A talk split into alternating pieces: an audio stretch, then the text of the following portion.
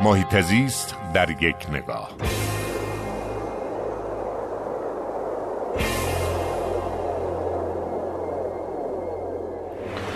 گزارشی اخیرا توسط واشنگتن پست منتشر شد و همچنین ناسا که میگفتش که گرمای شدید و بی ای که در چند هفته گذشته در خاور میانه رخ داده بسیار نگران کننده تر از اون چیزیه که ما فکرشو می‌کردیم.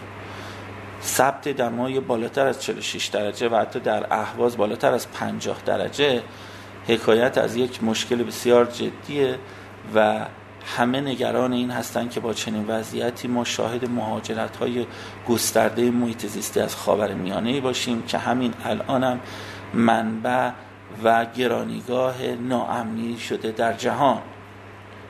این نکته نشون میده که اگر رهبران جهان به تعهدات خودشون در اجلاس پاریس و نیویورک عمل نکنن دیگه اون تابو شکسته میشه و این فکر که اگر خانه خودت رو ایمین کردی می‌تونی با امنیت به زندگی خودت ادامه بدی تموم میشه و ما شرایطی رو خواهیم داشت در کره زمین که هیچ جای امنی متاسفانه وجود نخواهد داشت.